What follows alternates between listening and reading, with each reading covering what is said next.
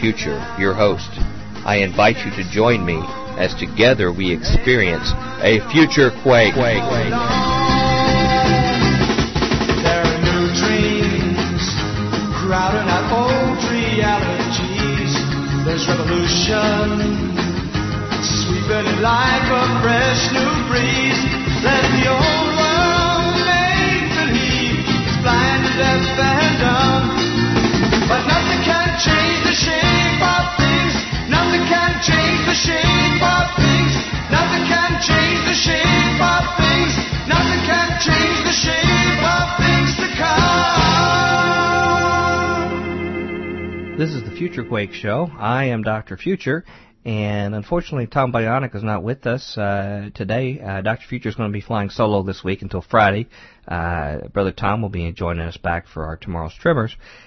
But we have an incredible guest on this week. Uh, we have a Mr. William Grigg, who is the uh, author of the Liberty in Eclipse book and has an incredible blog called uh, Pro Libertate, and you can get to, get to it at freedominourtime.blogspot.com.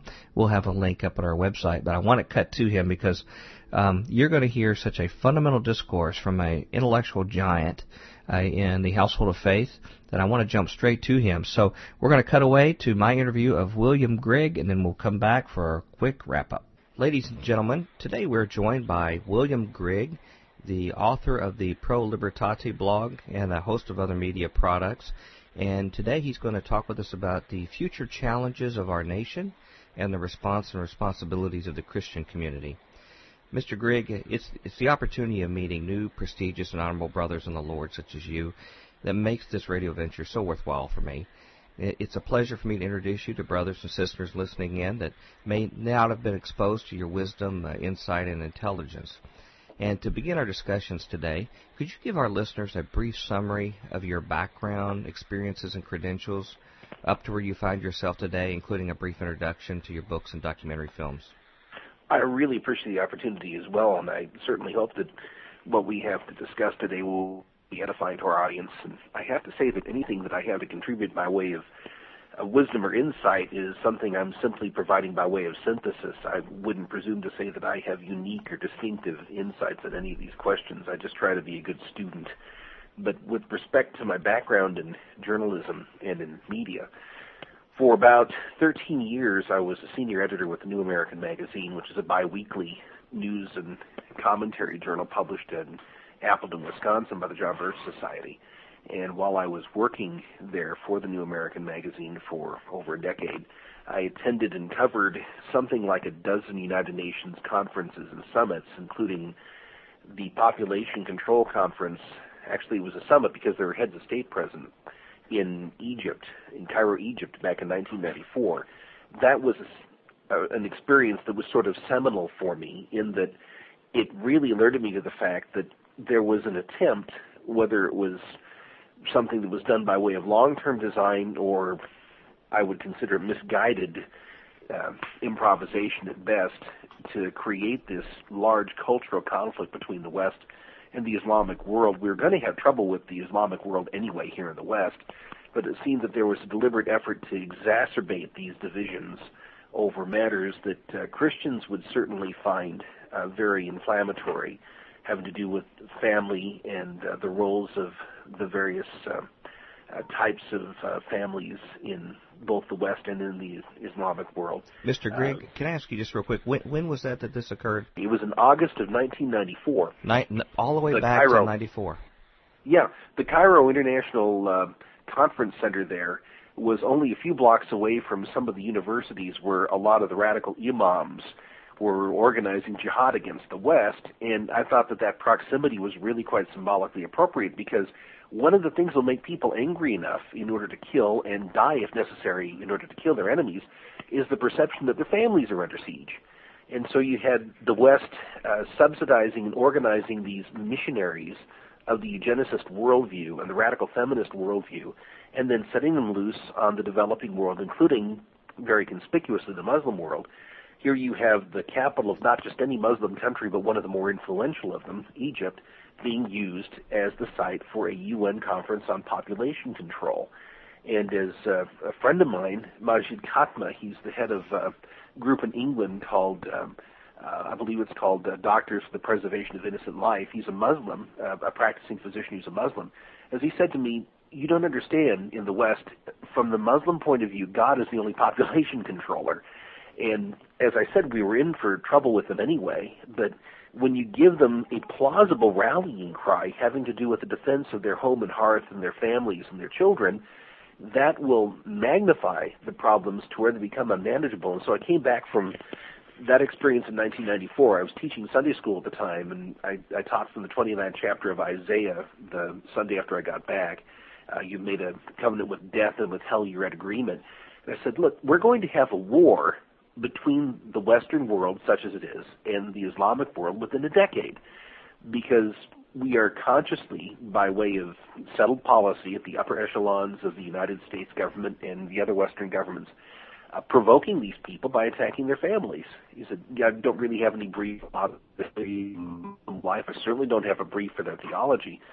But things were bad enough already. You don't need to borrow more trouble by doing this. But that was, as I said, really sort of a seminal incident in my life in terms of understanding some element of what's going on below the surface, the plate tectonics of politics, if you will.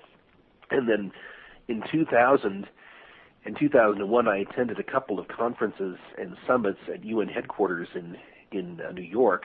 In 2000, they had the Millennium Forum, which was intended to bring about this union or this uh, wedding, if you will, between non-governmental organizations working through the UN's Economic and Social Council and the other elements of the UN system to where you'd have this facade of democratic involvement on a global basis behind the UN's policies, particularly with respect to the redistribution of wealth.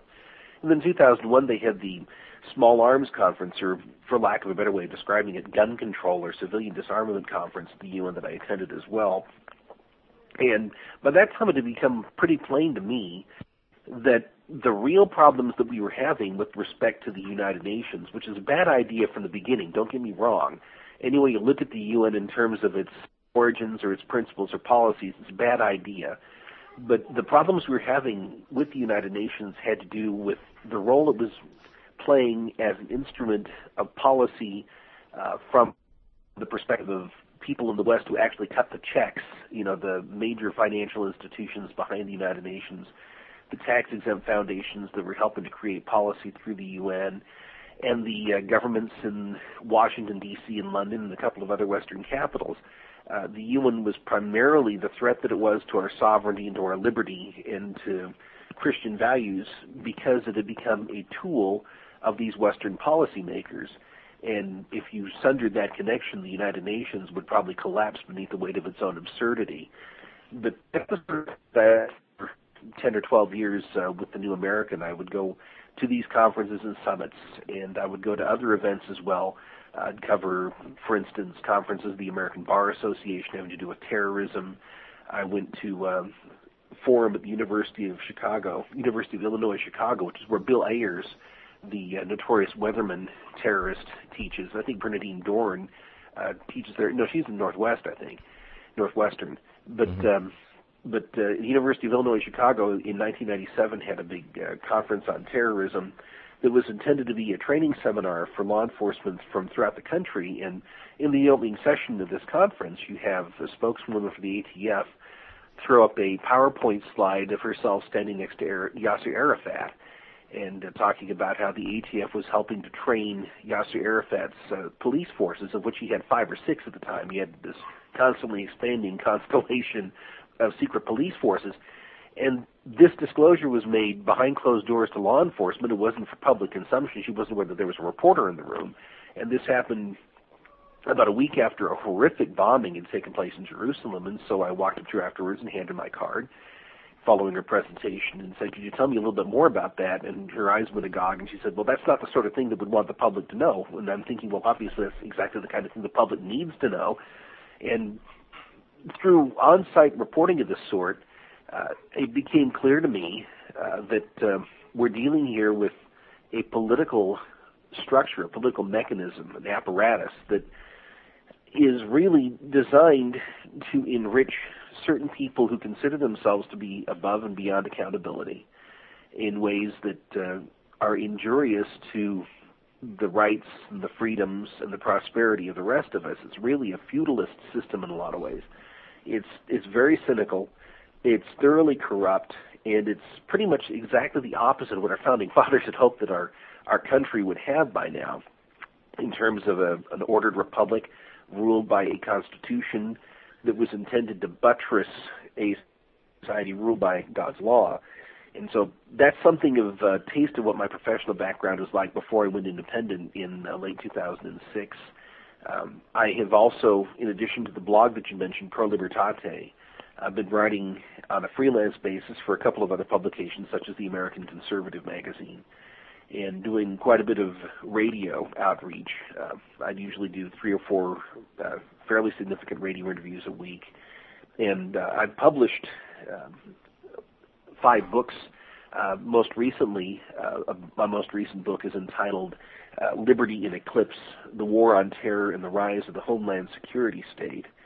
And that's been published through the Welch Foundation, which is an organization for which I work in um, the capacity of uh, editor at large. I help edit some of their online and uh, some of their other media offerings. And uh, Liberty in Eclipse came out about two and a half or three months ago, and it follows in the train of a number of things that I had done both at the New American and with uh, respect to the video medium, uh, documenting the rise of a lawless police state, although I don't like to use the expression police state. Uh, I prefer to call it a garrison state or now a homeland security state because when people talk about a police state, they tend to miss a couple of very important uh, differentia that distinguish a police state from a normal society. One of which is the militarization of the police and their conversion from an instrument of uh, cultural peacemaking to an instrument of cultural oppression. Uh, I've lived in a couple of countries where the police are militarized and under the political control of a corrupt elite, and I'm seeing many of the same symptoms. Actually, I've seen them for the last decade or so, and they really have sort of flowered into their full uh, malevolence during the last few years of the the Bush administration, and trying to help people understand how we got to where we are and where we're likely to go is the point of this new book, Liberty in Eclipse. I'm working on a couple of other book projects right now one of which would have to do with the uh, prospect of conscription, uh, which uh, is a subject in uh, Liberty in Eclipse that occupies the the next to last chapter of that book, and um, some other things having to do with what's going on in the culture. And with respect to my uh, personal background here, I'm uh, married, a father of five children. My lovely wife is named Corinne and our five children are William Wallace, Isaiah Athanasius, Jefferson Leonidas, Katrina Antigone, and Sophia Faith. They're uh, in ages, uh, in descending order of age, from 10 to 3 years of age. Um, as a matter of fact, Isaiah turns 7 in less than a month. And we live in a little town called Payette, Idaho, which is about uh, 60 miles from uh, Boise. It's on the western side of the state of Idaho. It's a community of about 7,000 people. Uh, we live here fairly close to my uh, parents who live across the border in Oregon and my wife's parents who live in Nevada.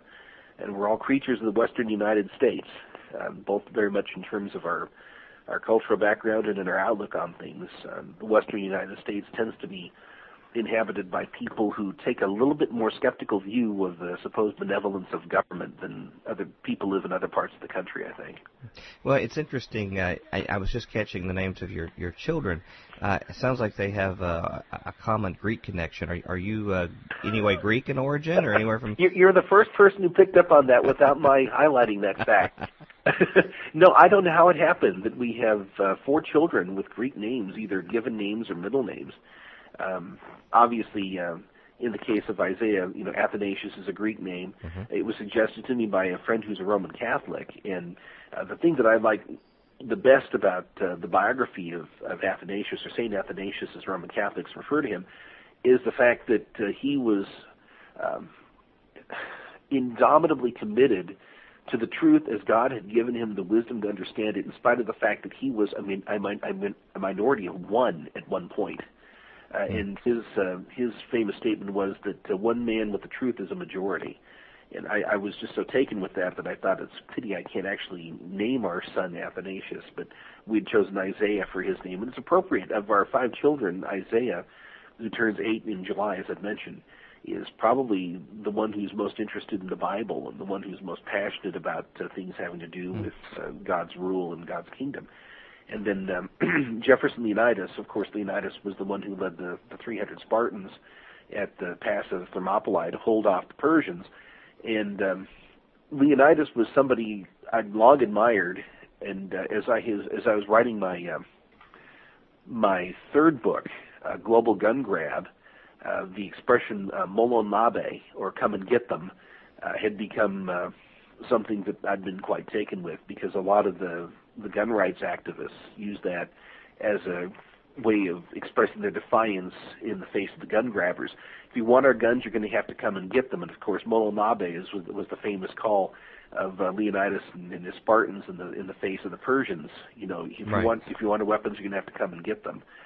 Um, in the case of um, Katrina Antigone, I have long had a great admiration for the character of Antigone, that, that tragic character from the Sophoclean play.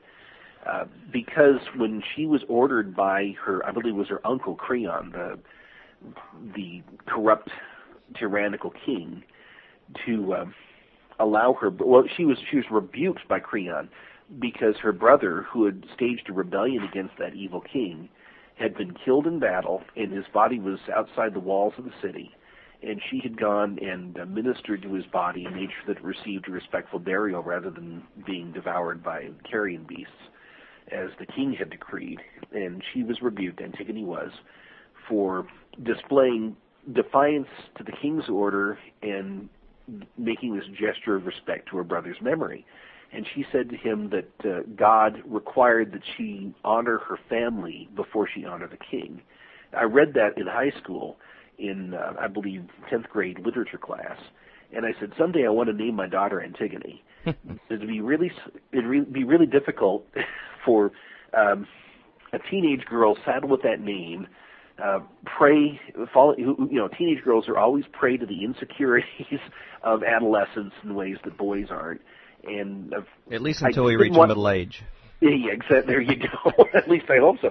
But uh, I, I didn't really want to exacerbate things for for an adolescent daughter, trying to explain to people why she was named after somebody who ended up buried up to her neck, you know, at the orders of her uncle, and, and they wouldn't know the whole story, and they wouldn't know why it was that I thought that Antigone was somebody who, was so uh, commendable to. Um, as an example to youth in, in terms of her priorities. You know, her priorities were God, family, and then the country or then the then the government. You know, she lived monarchy. Unfortunately, a lot of people have that unfortunate reality to contend with. But she understood that uh, no government has the right to order us to disrespect, to display disrespect to our families. That our families are more important to us in the ultimate scheme of things than any government under which we happen to live. And I wanted that attitude to mm-hmm. to take root and flourish among our children. And then, of course, Sophia, our youngest, our three-year-old, uh, her name means wisdom, and uh, so her name is wisdom and faith. And I think if you can, if you couple those two elements, you know, the best of the best of Athens and the best of Jerusalem, as it were, that you've got a good foundation for living. Well, it sounds like to me you've uh, incorporating in your children all these various aspects of your own personality in your own background. And uh, aspirationally, perhaps. I mean, let, us make let, us make this very clear. The things I aspire to learn mm-hmm. and the, the, the traits I aspire to emulate are mm-hmm. are I think adumbrated in the, the names of these children. And also inspiring others. Yes. They also inspire to to uh, to promote exactly. others. Uh, you don't happen to know the the uh, similar uh, ethnic background for Doctor Future, do you? No, you know, I had not. Have that on the tip of your tongue. Well, I was I was looking for that, so I haven't haven't discovered that. Uh, you know, one last thing before we move on to our content here is it's interesting that you mentioned about the spirit of the West uh, being a basically a fiercely independent spirit. Mm-hmm. Because if we were if we were to stereotype, which I tend not to like to do, but if we were to do that, uh, something else that many people often associate with people in the West is a um, uh, a skepticism of of religion and of non-nature based spirituality, you might say, and, and this is sort of yeah. A, uh, but me, you know, let's let's face it. Uh, uh, people that are in formal church environments, it's the percentage is much lower when you go out west versus the rest of the country. But as I understand it, you are, are fiercely committed to the Lord Jesus Christ, to the Word of God, and, and Scripture. Am I, am I not correct? And you base your belief on that worldview? I have to. I mean, once one becomes aware of God in a way that is imprinted upon his soul, it changes the way that person looks at the world and looks at the life that's been given to him. And my background and uh, the background of my wife, for that matter, we were both raised in the Mormon Church, which is very much a part of the Western cultural landscape. That's, that's right. I mean, the the greater part of uh, the westward expansion of the United States can be traced to two great uh, pioneer undertakings. There was the Oregon Trail, and then there was the Mormon Exodus from uh, the Midwest. And um, so, obviously, that's left both of those both of those undertakings left a, a very deep impress on the region. But uh, we're from Idaho, and uh, I was born in southeastern Idaho, which is part of the old uh, state of Deseret, the old territory of Deseret under Brigham Young and I was adopted by a Mormon family at the age of six weeks and raised in the, in the Mormon church. And um, at the age of 20, while I was serving a mission for the Mormon church, had a born again experience that changed the way I looked at the faith into which I'd been adopted and changed the way I perceived uh, the Lord, whose name I had not really contemplated and whose works I had not really understood.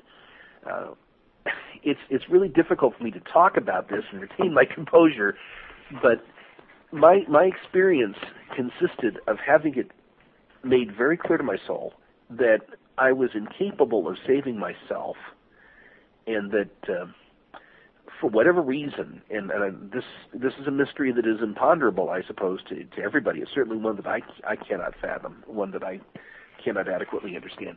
For some reason, the God who created me uh, was willing to send his son to die for me, and uh, to to pay the forfeit of my sins uh, when I was perfectly incapable of doing so for myself. And I still cannot understand why this was done. All I can do is be grateful that it was done, and try to understand in terms of the practical teachings of uh, of our Lord while he was uh, walking among men, how to apply uh, the love that he has extended to us uh, in the political realm, and, and thereby to to make both uh, human liberty and, and peace among people possible. I mean, it, it, it's clear to me that there is no way that we can enjoy ultimate in ultimate sense uh, the freedom that God intends for us to exercise or to live at peace with each other unless we live the teachings of the Lord Jesus Christ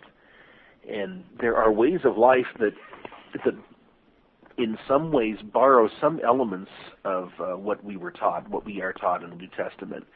Um, you know, this is something C.S. Lewis has talked about. He's talked about what he calls the Tao, the idea that there is this st- settled and established uh, law that God has ordained for man to live by, and it resonates with the best of, of all these uh, various moral traditions um, this is sort of a, a Romans chapter one type proposition. You know, we're left with that excuse because the order of nature does testify that there is a creator, and the order of nature, both in terms of what we observe around us and in terms of what goes on inside our hearts, uh, testifies that there is a law that we're supposed to live by. So we're all left without excuse in that respect.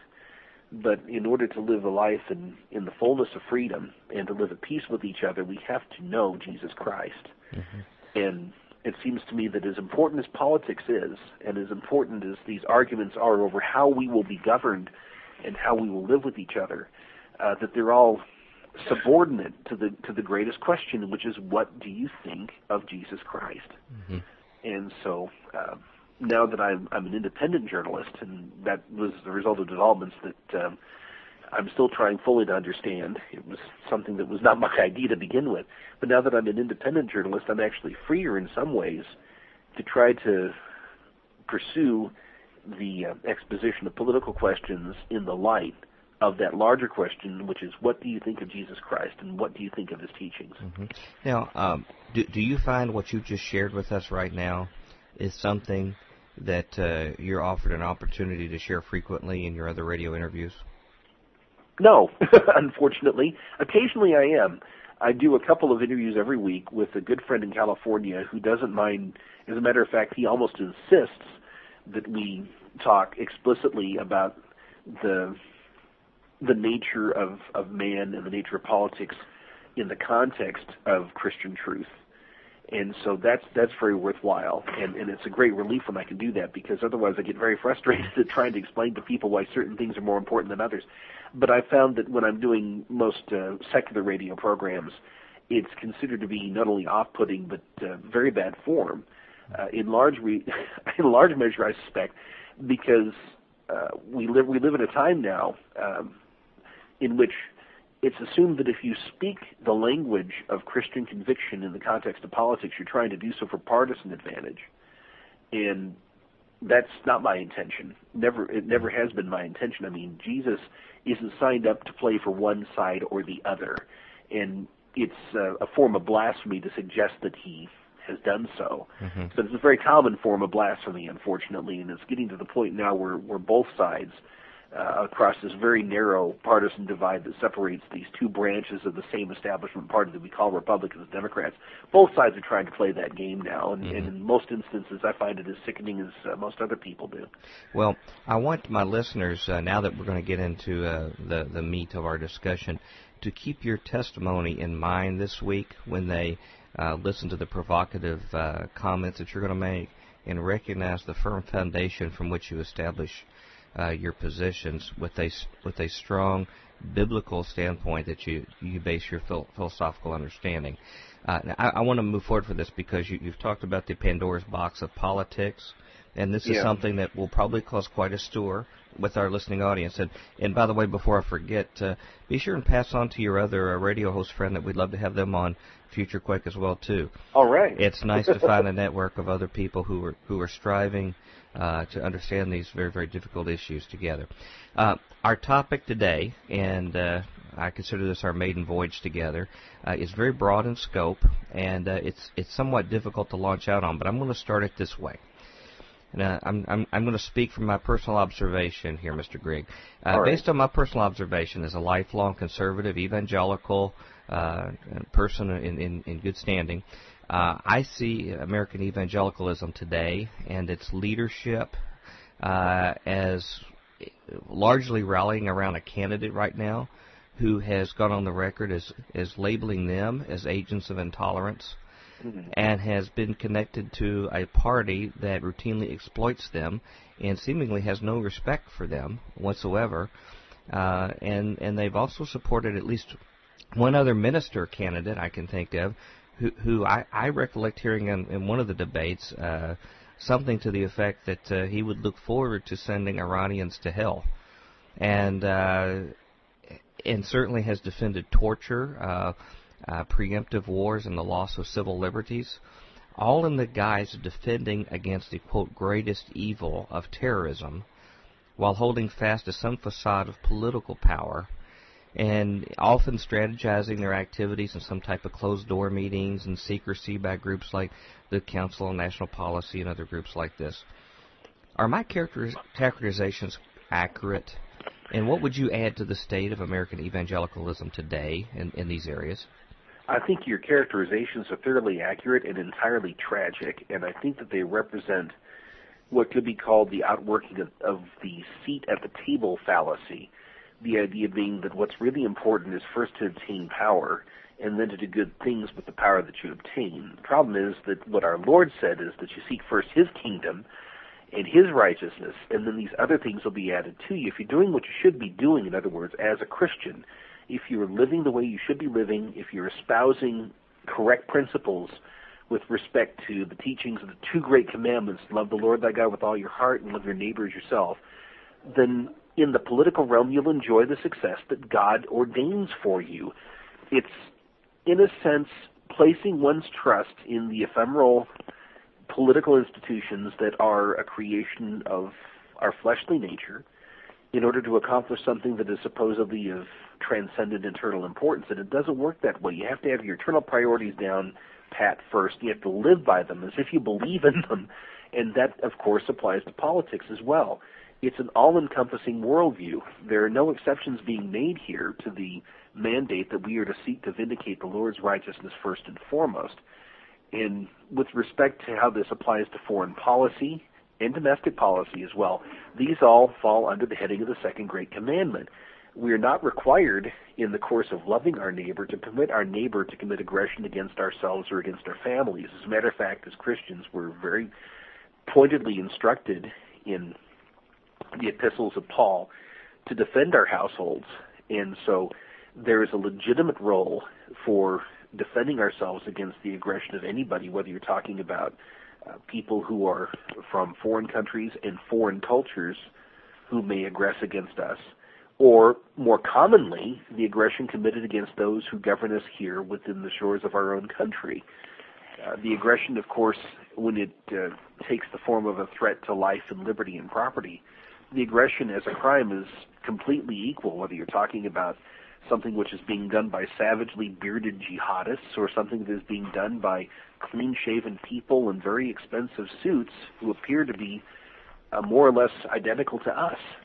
But uh, I'm just astonished how frequently people who profess to be Christians, uh, when they're talking about warfare, they're talking, for instance, about the idea of protecting ourselves against people who kill uh, innocent human beings on uh, on a on a wholesale basis. How their prescription for dealing with this problem is wholesale slaughter of human beings. I mean, what they're saying essentially is that we have the right preemptively to attack the homes and the families of people living at a you know great distance from us, uh, in order to protect our homes and families from the possibility that someday these people may be a threat to us. And often you hear people say something to the effect of uh, what you quoted uh, Mr. Huckabee as saying, to the namely that uh, we shouldn't uh, leave unimproved an opportunity to send these people to hell. No Christian should want to send anybody to hell. I'm trying to find some codicil to the Great Commission here that permits us as Christians the luxury of wanting to send people to hell. Should that be a wa- be preaching salvation? Should that be a wake up call to us when we hear words like that coming out of our collective mouths that we need to stop and meditate on where we're going? Yeah, we should be astonished and horrified. I mean, we are in a situation right now where, to paraphrase Chesterton, we're losing the capacity for astonishment at our own actions. You know, we dropped 2,000 pound bombs on residential neighborhoods in Baghdad, and we don't consider this to be terrorism. We see an entire city, an entire suburb, Fallujah, cordoned off and subject to annihilation through the use of helicopter gunships and large high yield explosives and white phosphorus warheads white phosphorus being a form of chemical warfare. And we don't consider this to be terrorism. You know, we hear we hear people talking about the supposed right we have to export lethal violence to all four parts of the world against people who may someday pose a threat to us. We don't consider that to be state terrorism. And we have to understand that there's one standard that will judge everybody, and we don't enjoy some happy exemption from that standard on account of the supposed fact that America is God's chosen country. You know, that's not the way it works. You know, if God has conferred beneficences and favors upon a country, he actually expects more of them, you know, in terms of the way they conduct themselves in the world. Uh, with respect to the issue of torture, which uh, is something about which I've written a great deal and is a subject about which I'm very passionate, uh, I'm still trying to figure out in what way uh, people who reverently invoke the name of Jesus of Nazareth could have anything to do with the torture of another human being. Our Lord was tortured. We put him there. It was our sins that did that. You know, the Romans were the the proximate agents in terms of of inflicting the torture, but it was our sins that did that to the Lord. And it was a unmistakable token of the savagery of that pagan heathen empire that they would torture our Lord. And yet we find ourselves now as a professed Christian empire uh, countenancing the torture of innocent people, including the torture of children according to the policy guidelines laid down by the Bush administration uh, presumably because we're better than they. And once again, these are the sort of things where if people are really paying attention to the implications, the moral implications of what we permit our government to do, and people are in any way willing to apply the strictures of Christian standards of living and Christian standards of conduct to what our government does, uh, they would be arrested in their tracks right away and say, how do we get back from the precipice we find ourselves confronting right now? At least I, I think so. Wow.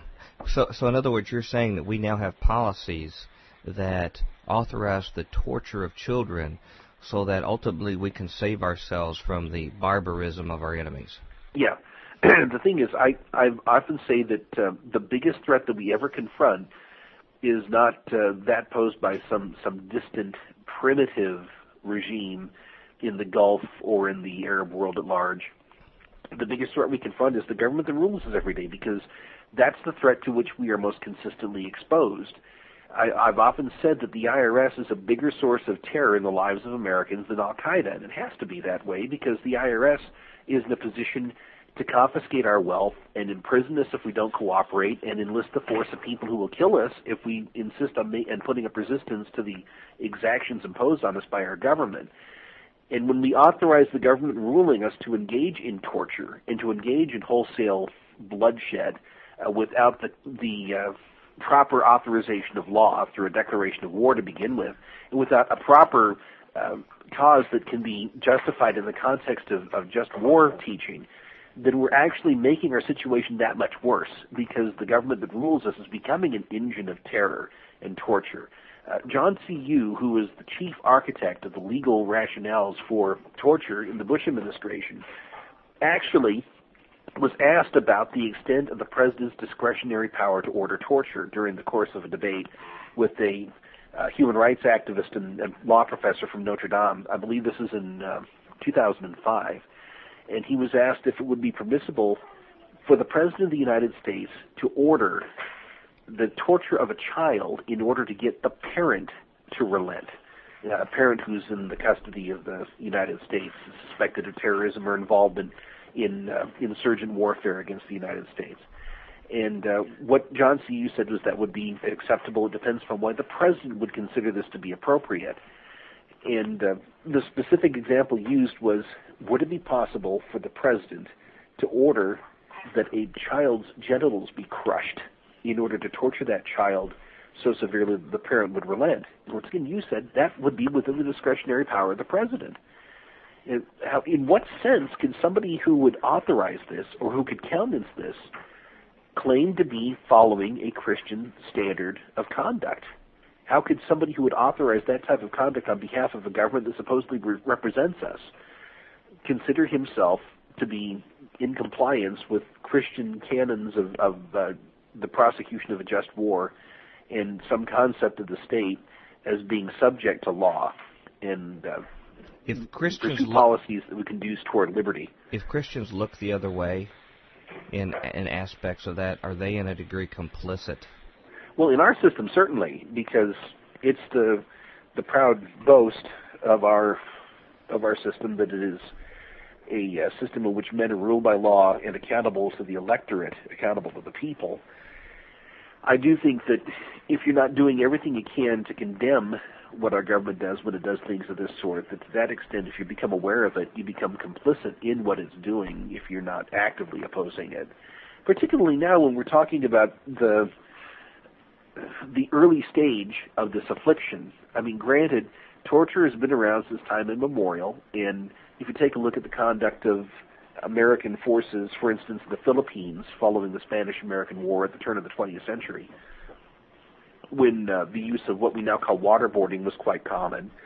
Uh, the conduct of forces um, controlled by the United States in previous conflicts of that sort has not exactly left our nation covered in glory, but at least there was in uh, the Philippine uh, counterinsurgency war and in Vietnam, there were instances where people would speak out in great and passionate detail against the practice of torture. It wasn't normative. In other words, it was it was seen as something that was a violation of the laws that we live by and the standards that we have set for ourselves. And that was true as uh, as late as the Vietnam War, when there were episodes of torture. There were um, general officers uh, who would issue. Uh, and I've got I've got copies of them and the, the original actually the originals that were lent to me by a friend who was serving in Vietnam at the time wherein the the newspapers that were being published for the benefit of the various uh, uh, army units in Vietnam, the general officers were saying, no, it is utterly impermissible to torture POWs, let alone civilians you suspect of, of being uh, in league with the enemy. Uh, that's that's not only unprofessional, but it's a crime against uh, the conventions of warfare that, that bind our conduct as professional soldiers. now, for the last four or five years, and every every week it seems, we have another disclosure in detail as to what's been going on. Uh, torture has been added to the toolkit, and it's been made normative. In other words, that's now the standard. The standard is that uh, if the president authorizes it, or if somebody working for the president authorizes it, whether you're talking about uh, that form of controlled drowning that we call waterboarding, whether you're talking about the use of stress positions or the uh, the uh, deprivation of uh, of food or water. You're just talking about the uh, the sleep deprivation. That's an old KGB tactic. Keep somebody up uh, for for uh, day after day, week after week, until the person literally loses his mind. That's something which has now been authorized.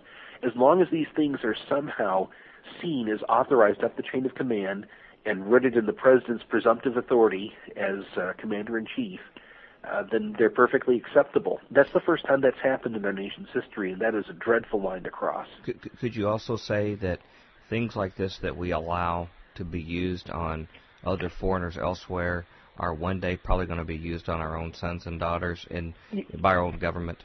Yeah, that that's the assumption that we have to make. I mean, uh, you may be acquainted, and your listeners might be acquainted with that wonderful drama based on the life of Thomas More called A Man for All Seasons. And there's a scene in in this play where Thomas More, whose life is imperiled because he's found himself at odds with uh, with uh, Henry VIII, and of course Henry was somebody who could, uh, at his discretion, have Thomas More beheaded. And at the end of the play, he did. Uh, the the informant was somebody who dined at Thomas More's table, and as he leaves the room, Thomas More's uh, son-in-law says, uh, find that man and arrest him. And More says, I can't do that. And uh, on what charge should I arrest this man? And uh, son-in-law said, well, he's dangerous. He said, I can't arrest him for being dangerous. And uh, they end up having a little discussion where um, Thomas More says, uh, "You uh, you don't understand. Uh, the law that we uh, we uphold, you know, man's law, not God's law, is meant to protect all of us, even people like like this diabolical fellow here." And and his uh, brother, his son-in-law says something to the effect of, "Well, now you give the devil the benefit of the law." And there's this wonderful soliloquy in which uh, uh, Thomas More says, um, uh, "Certainly, you know, you, you, you're the type of a person who'd cut down every law in England to get to the devil. But what would you do when the devil turned on you? All the laws being flat, where would you where would you go for protection?" This this land is planted thickly with laws, man's laws, not God's laws precisely to protect us. He said, yes, I'd give the, the devil the benefit of, of the protection of the law for my own protection. And so when you deprive people of that protection, when you authorize our government to torture, first of all, if, if, you, if the government can torture somebody into confessing or into testifying against somebody else, and, and in both instances, uh, both of those examples, we have the Bush administration very active in pursuing both of those strategies. If the government can torture somebody into confessing or into accusing somebody else, why do we have a jury system? Why do we have trials? All that's necessary is to subject somebody to physical duress long enough to get that person to confess. And once the government gets the scent of blood in its nostrils and becomes habituated to using means of that sort, it will not discriminate between foreign and domestic matters. The other element of this that most people don't understand is that our government has already been involved in the torture of innocent people, including children. If you go back to the 1993 Branch Davidian debacle at uh, Mount Carmel outside of Waco, Texas, for 51 days there was a siege that was underway in which the people who had defended their sanctuary against the criminal assault of the federal government in the form of the ATF raid on February 28, 1993, that raid had no colorable pretense of being legal. And uh, the ATF attacked that religious commune despite the fact that the leader of that commune, the man called who called himself David Koresh, had done everything he possibly could to prevent this from happening. Uh, for 51 days after that incident, uh, the inhabitants of the Mount Carmel religious retreat were subjected to psychological and physical torture, and the specific strategy that was employed by the FBI and a number of uh, psychological warfare operatives, including at least one consultant from the Soviet Union by the name of Igor Smirnov. The conscious strategy was to torture the children into making their parents surrender. Now, that happened on American soil in 1993. That happened the better part of a decade before the government got involved in a very large way in using torture as an international uh, foreign policy tool. And so, really, you're taking a look here at, at a government that's becoming a full spectrum uh, tyranny, both uh, foreign and domestic. It's interesting you mentioned David Koresh because, if I remember correctly, didn't he often go into town and would have been relatively easy to apprehend if they had chosen to in that manner? Sure. Uh, he could have been arrested while he was jogging. He could have been arrested when he went into town, uh, I believe it was every Wednesday night, to take part in open mic night at a local bar where he played lead guitar with a pickup band. He often went into town to conduct business of various kinds. He was a federally licensed firearms dealer uh, who obviously had to go on business trips in order to acquire stock and sell it. Uh, his movements, his whereabouts were very well known to the authorities, including the local sheriff. The local sheriff, by the way, after the ATF uh, attacked the Branch Davidian compound, as it was called, anytime the government or the media starts referring to your home as a compound, you know you're in trouble. Right. I mean, your your house could be a Quonset hut or a wickiup, but uh, the instant you're under attack by the government, it suddenly metastasizes into an armed compound. Mm-hmm. But uh, and one day, sheriff, I believe all Bible-believing, freedom-loving churches will be defined that way. Oh, sure, yeah, that, I can see that coming too. but uh, when the original raid on the on the Branch Davidian sanctuary took place, uh, the sheriff, whose name I can't remember off the top of my head, actually intervened and tried to prevent uh, further bloodshed. And when the FBI showed up on scene with the National Guard, uh, the sheriff was there saying, "Look, you know, this is taking place in my county. I'm actually the supreme law enforcement officer here." And the uh, FBI tried to have him arrested for impeding a federal investigation. And so he was somebody who was aware of the fact that uh, David Koresh could have been taken practically at any time. If he were an actual menace to the local community, the sheriff could have arrested him. That that's how they should have proceeded. It's also well understood by those who studied this whole tragedy that in the fall of 1992, months before the attack took place, there were ATF agents who were going around the local gun stores there in Waco and asking questions about purchases made by uh, Koresh and some of the other people there in the Branch Davidian community. And one of them actually called up David Koresh and said, "Look, I've got a couple of people from the ATF here. They say there's some irregularities in your paperwork. Uh, would you like to talk to them?" And Koresh said, "Certainly. Put them on the phone, or have them come out here. Have them come out and take a look at my inventory." And they didn't want to cooperate. They were try- try- they were trying to fabricate a casus belli. They're trying to fabricate some kind of a rationale, some kind of a pretext for an attack on that community. And that's the same mindset that led us into Iraq. If you take a look at what happened in 2002, 2003, there were any one of a number of opportunities that presented themselves that could have been used to prevent the war, and the Bush administration studiously avoided taking advantage of any of them. There was actually an offer on the table being mediated by the Arab League for uh, Saddam Hussein and his putrescent sons to abdicate their power in Iraq and leave They were they were obviously looking for some kind of a payoff. They wanted to make mm-hmm. make sure that they were they were well taken care of materially. But if you were trying to find some way of avoiding a war, uh, the offer was on the table. Uh, Uday Qusay and Saddam would have left. They would have left with probably a couple of hundred million dollars in their bank accounts, which is a little less than what we've paid on this. Oh yeah, so I mean that that's less than a week's worth of expenditure here. I mean, if you're talking just about uh, material wealth, but if you're talking about the irreplaceable wealth of human lives, both Iraqi and American, that's a bargain, you know. But uh, what they would have gone, they would have left. Uh, the uh, oil fields would have been would have been managed by OPEC, and which which isn't a good arrangement, but it's a better arrangement than what we have right now.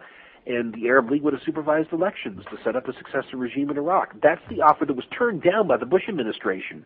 And of course, at the same time, you had uh, George Bush talking out the side of his mouth about how uh, basically they have to get out of town. You know, Saddam, Saddam and his and his sons have to get out of town. Well, they wanted to get out of town.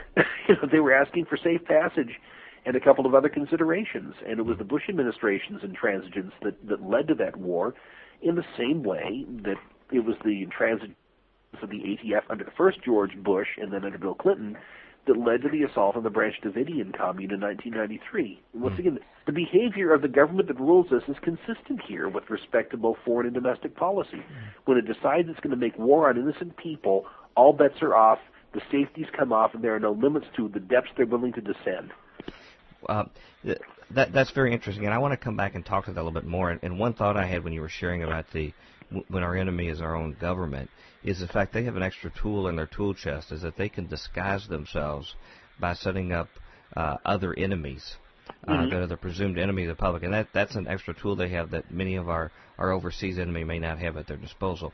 And I want to go back and just bring some closure to uh, this original question I asked you about uh, evangelicalism, and I'm, I'm treading on okay. very uh, careful uh, ground here, sort of a minefield. But I, I would say that what you just shared in the last few minutes is something that many um, God-loving evangelical Christians were totally unaware of.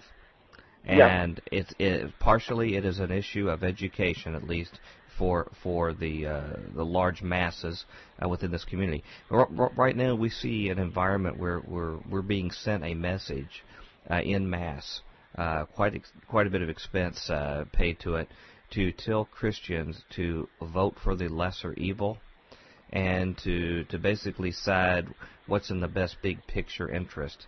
Uh, when I hear that, I tend to think of in the Gospels when the religious leaders decided it was better to crucify Jesus for the better long-term interest of the religious state uh, of the temple, and that, that it, it would not in, invoke the passions of the Romans. Um, what do you think about those those kind of thoughts, and uh, what do you think is going to be the end result of that position, and is there a better alternative? Well, first of all, what I like to say to people who talk about supporting the lesser of two evils is that the lesser of two evils isn't, because that's the evil that gets done. You know, people are always talking about avoiding the greater evil. Well, the greater evil in that analysis, and it's a form of sophistry, the greater evil in that analysis is never the one that is done. So it's entirely hypothetical. The tangible evil is always the lesser evil. That's the one people are told to choose. That's the one they select. So that's by tangible definition the greater evil because the the other one remains purely hypothetical. And here, of course, we're talking about the prospect of supporting John McCain rather than supporting Barack Obama. And I don't have any enthusiasm for either of these candidates. And just a couple of days ago, when I was on another Christian radio station, somebody called in and asked if it wouldn't be a good idea to support the Republican candidate, given the fact that uh, we're talking about control of the Supreme Court and the fact that a Republican president would be in a position to make several key judicial nominations, including a couple of sitting justices of the Supreme Court. And I said, well, if you take a look at the record of Republican appointments to the Supreme Court, it really doesn't leave one suffused with confidence over the ability of Republicans to, to choose sound constitutionalists.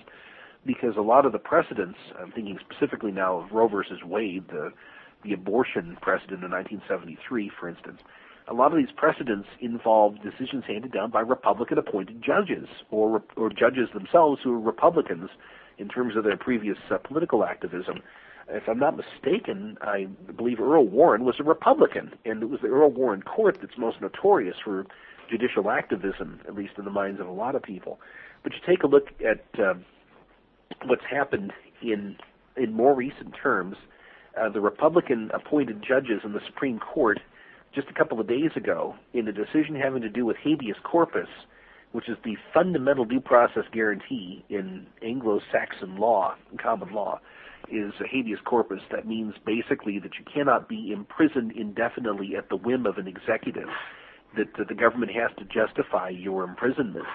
Uh, just a couple of days ago, the Supreme Court handed down a, a divided five to four ruling upholding the principle of habeas corpus as it applies to people who are accused of being unlawful enemy combatants and detained by the government at Guantanamo Bay or elsewhere.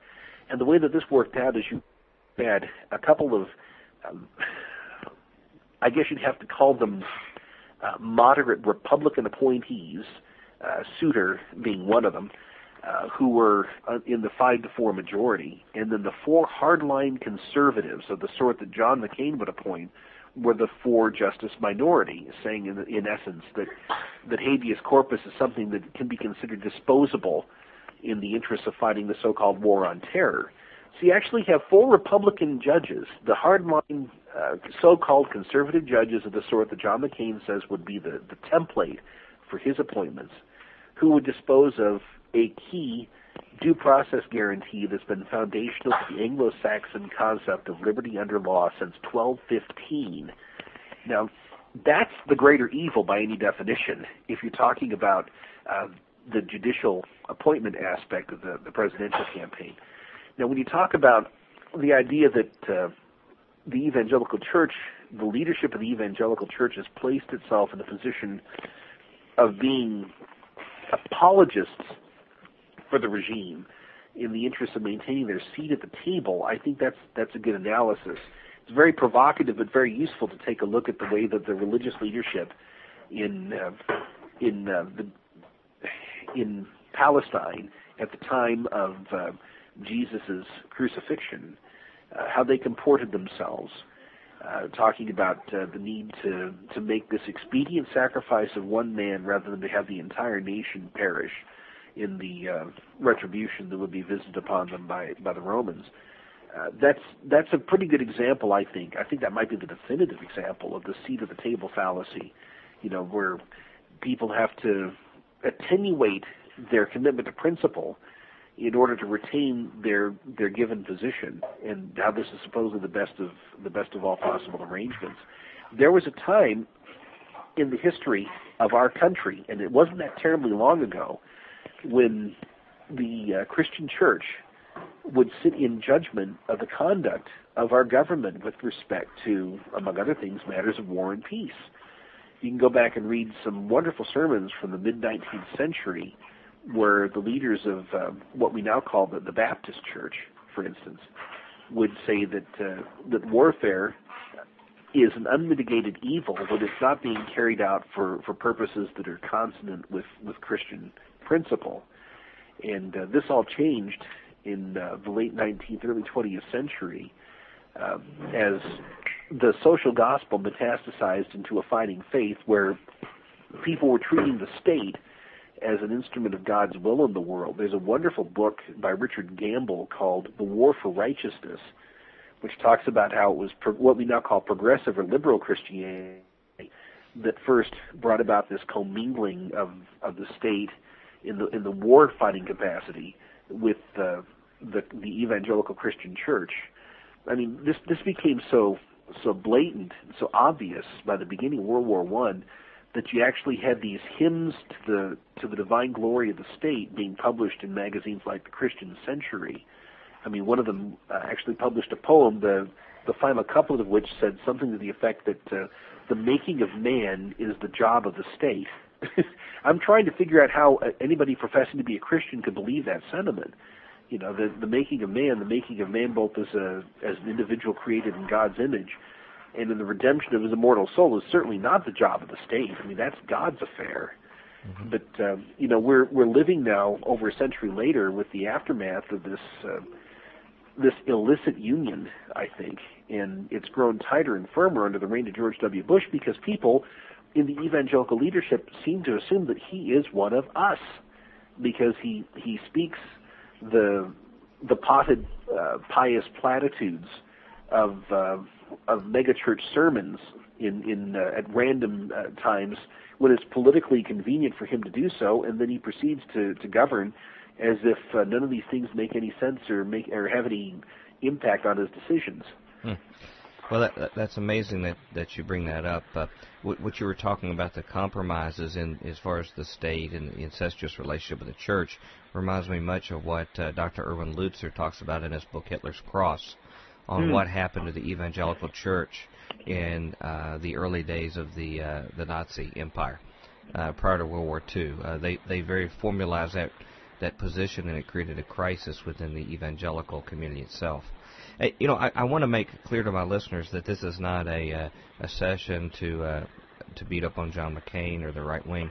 I, the uh, the issues of the left have not come up right now because uh, we clearly know uh, we have another major candidate that strongly believes in the slaughter, wholesale slaughter of children in the mm-hmm. womb.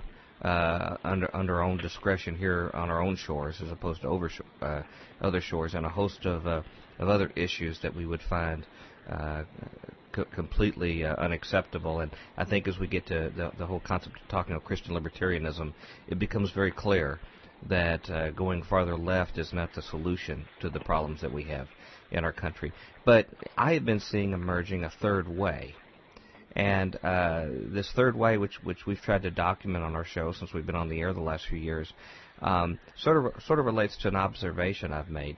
Um, I, I often hear, uh, particularly from young people, uh, who in fact are we have a large quotient of them that are future Quake fans, that support liberty and mm-hmm. support other constitutional efforts like Ron Paul's campaign, for example, sure. that phenomena.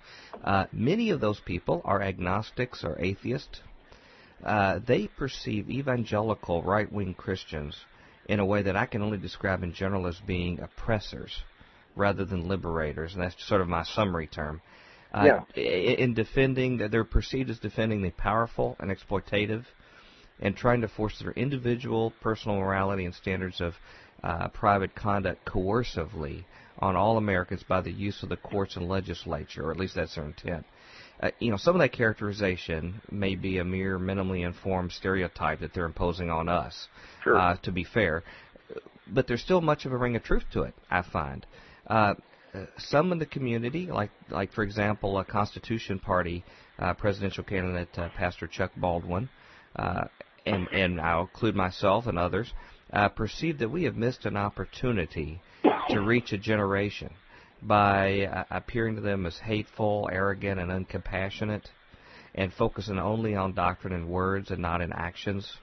Uh, even though doctrine is obviously critically important, and not providing leadership in the community by being our brother's keepers and championing the oppressed in light of God's Word. I, I feel this perception is likely inhibiting our ability in these days to fulfill the Great Commission to our generation. What do you think of this perception as I've described it, and, and how would you describe our perception as evangelicals by society today?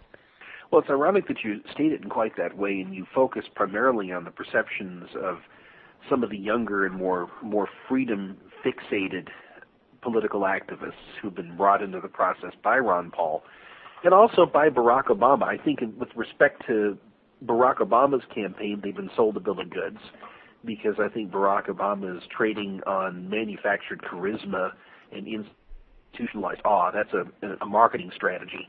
In the case of Ron Paul, he was talking about the Constitution and talking about the principles of liberty, and you've got somebody who had none of the media support that Barack Obama has earned uh, by virtue of being the the Democrat nominee, and so you have a really interesting phenomenon when you have these young people, college age or high school age people, who are flocking to a 72 year old man who's by no means a dynamic speaker on the basis of what he says about the principles of freedom, and it's a huge missed opportunity in many ways. Um, Ron Paul is an overtly Christian candidate not in the sense that he wants to institutionalize the creeds of the church that he attends, and not in the sense that he wants to enlist the power of government to achieve through coercion uh, a better and more moral society because he understands that's not the role of the state. It's because he understands that we were created by our Lord to be free, that we were designed to be free. We were designed to live in a society that uh, makes it possible for us to express fully the talents and potentials that have been inserted into our personality and our makeup by our Creator. And he's somebody who's very serious about the idea that the government should not be emancipated from God's law, and that it should be subject to the golden rule and to the two great commandments. And if we had capitalized as evangelical uh, conservatives or libertarians, would capitalized on that message by trying to explain to people that the best way for all people to be free and the most moral way to conduct our affairs as a society would be to limit the role of government, the role of coercion in the lives of people. It would have been tremendously beneficial not only to the cause of, of freedom, the politics of freedom, it would have been beneficial to the cause, I believe, of Christianity. Uh, there's a, a very strong tradition going all the way back to the second and third centuries of uh, the Christian era, in which uh, Christianity was seen not only as being critical of the abuses of government power, but critical of the idea of coercion itself. You can see in the writings of some of the ante-Nicene fathers and uh, some of the early shapers of, of uh, Christian doctrine, uh, people like Origen, for instance, uh, talk about the idea that Christians reject the idea of coercion in all realms of life. It's a pretty consistently libertarian message. You know, they teach the sound principles that are rooted in sound doctrine. They make these questions binding upon disciples as a matter of conviction, but they don't seek to to fuse that conviction with the coercive power of government. I mean, the power of government basically is the power to kill people unless they cooperate that's not the Christian way, and it never has been. And I think that Ron Paul's campaign resonated with that principle, and people who otherwise may not have much interest in the Christian message, these agnostics and deists and and even atheists that you described in, in asking the question, uh, found something very appealing in that element of Ron Paul's campaign, not understanding that it's rooted firmly rooted in the Christian tradition. And so I think that that's a huge lost opportunity. Now, often, ironically enough, I find myself when I'm talking with people who are curious about what I've had to say about given issues, uh, being told something to the effect of, "Well, it's really interesting to talk to you because you're obviously a serious Christian, but you're not a jerk." the expectation being that I would be a jerk by virtue of being a Christian, right. and that's because over the last uh, several years, not just the last eight years of the, the Bush Cheney administration, but actually going back perhaps to 1994 and the, the advent of the Republican dominated Congress, or even you go back to the 1980s, the advent of, of the uh, Christian coalition and the moral majority. There's been this sense that uh, the real ambition on the part of Christians is not to bring government under the rule of law again, but to take this bloated and omnivorous beast we call government and simply turn it into an instrument of their values and their objectives. You know, that there are people more interested in getting the government to work for their partisan agenda than they are in bringing government back under the rule of law.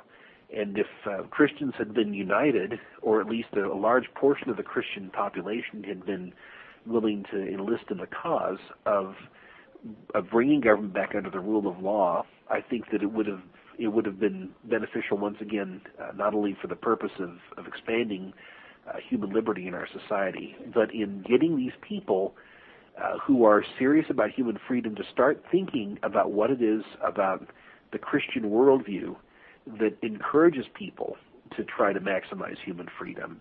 And that's part of the Great Commission. Once again, we're supposed to preach salvation to every creature, and we're supposed to take the opportunity in everything we do to try to preach the salvation message.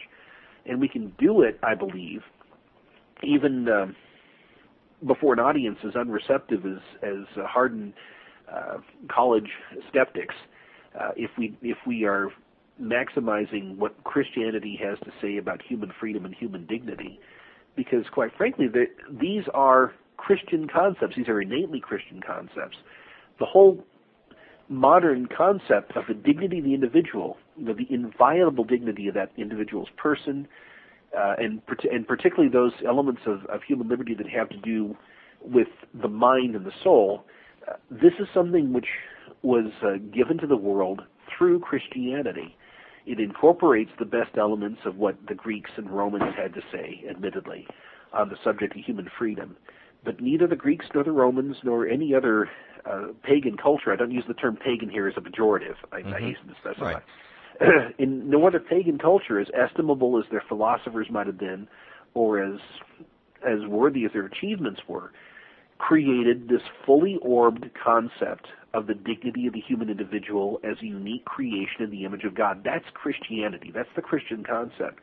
And, and even people who profess to be atheists or agnostics still speak that vocabulary. And if we had been willing to live up to the principles, by virtue of the fact that we already have a common vocabulary, uh, the Lord, I think, could use that conversation to lead some of these people to Christ, which is what we should be trying to do at all times and in all circumstances.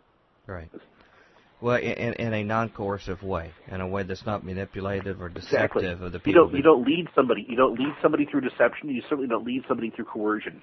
Uh, you know, you you try to draw, or you, or, or in the Christian sense, you know, the Holy Spirit operating through us. You try to be the means through which they are drawn to Christ. That they they make this choice. That there's something that resonates in their soul, that conduces them toward, toward Christ. You can't force somebody to believe something or not to believe something you can compel somebody under the threat of punishment or death to profess to believe something, but you can't really compel somebody to believe. And that's a critical distinction that, that Christians, I think, sometimes forget. Right.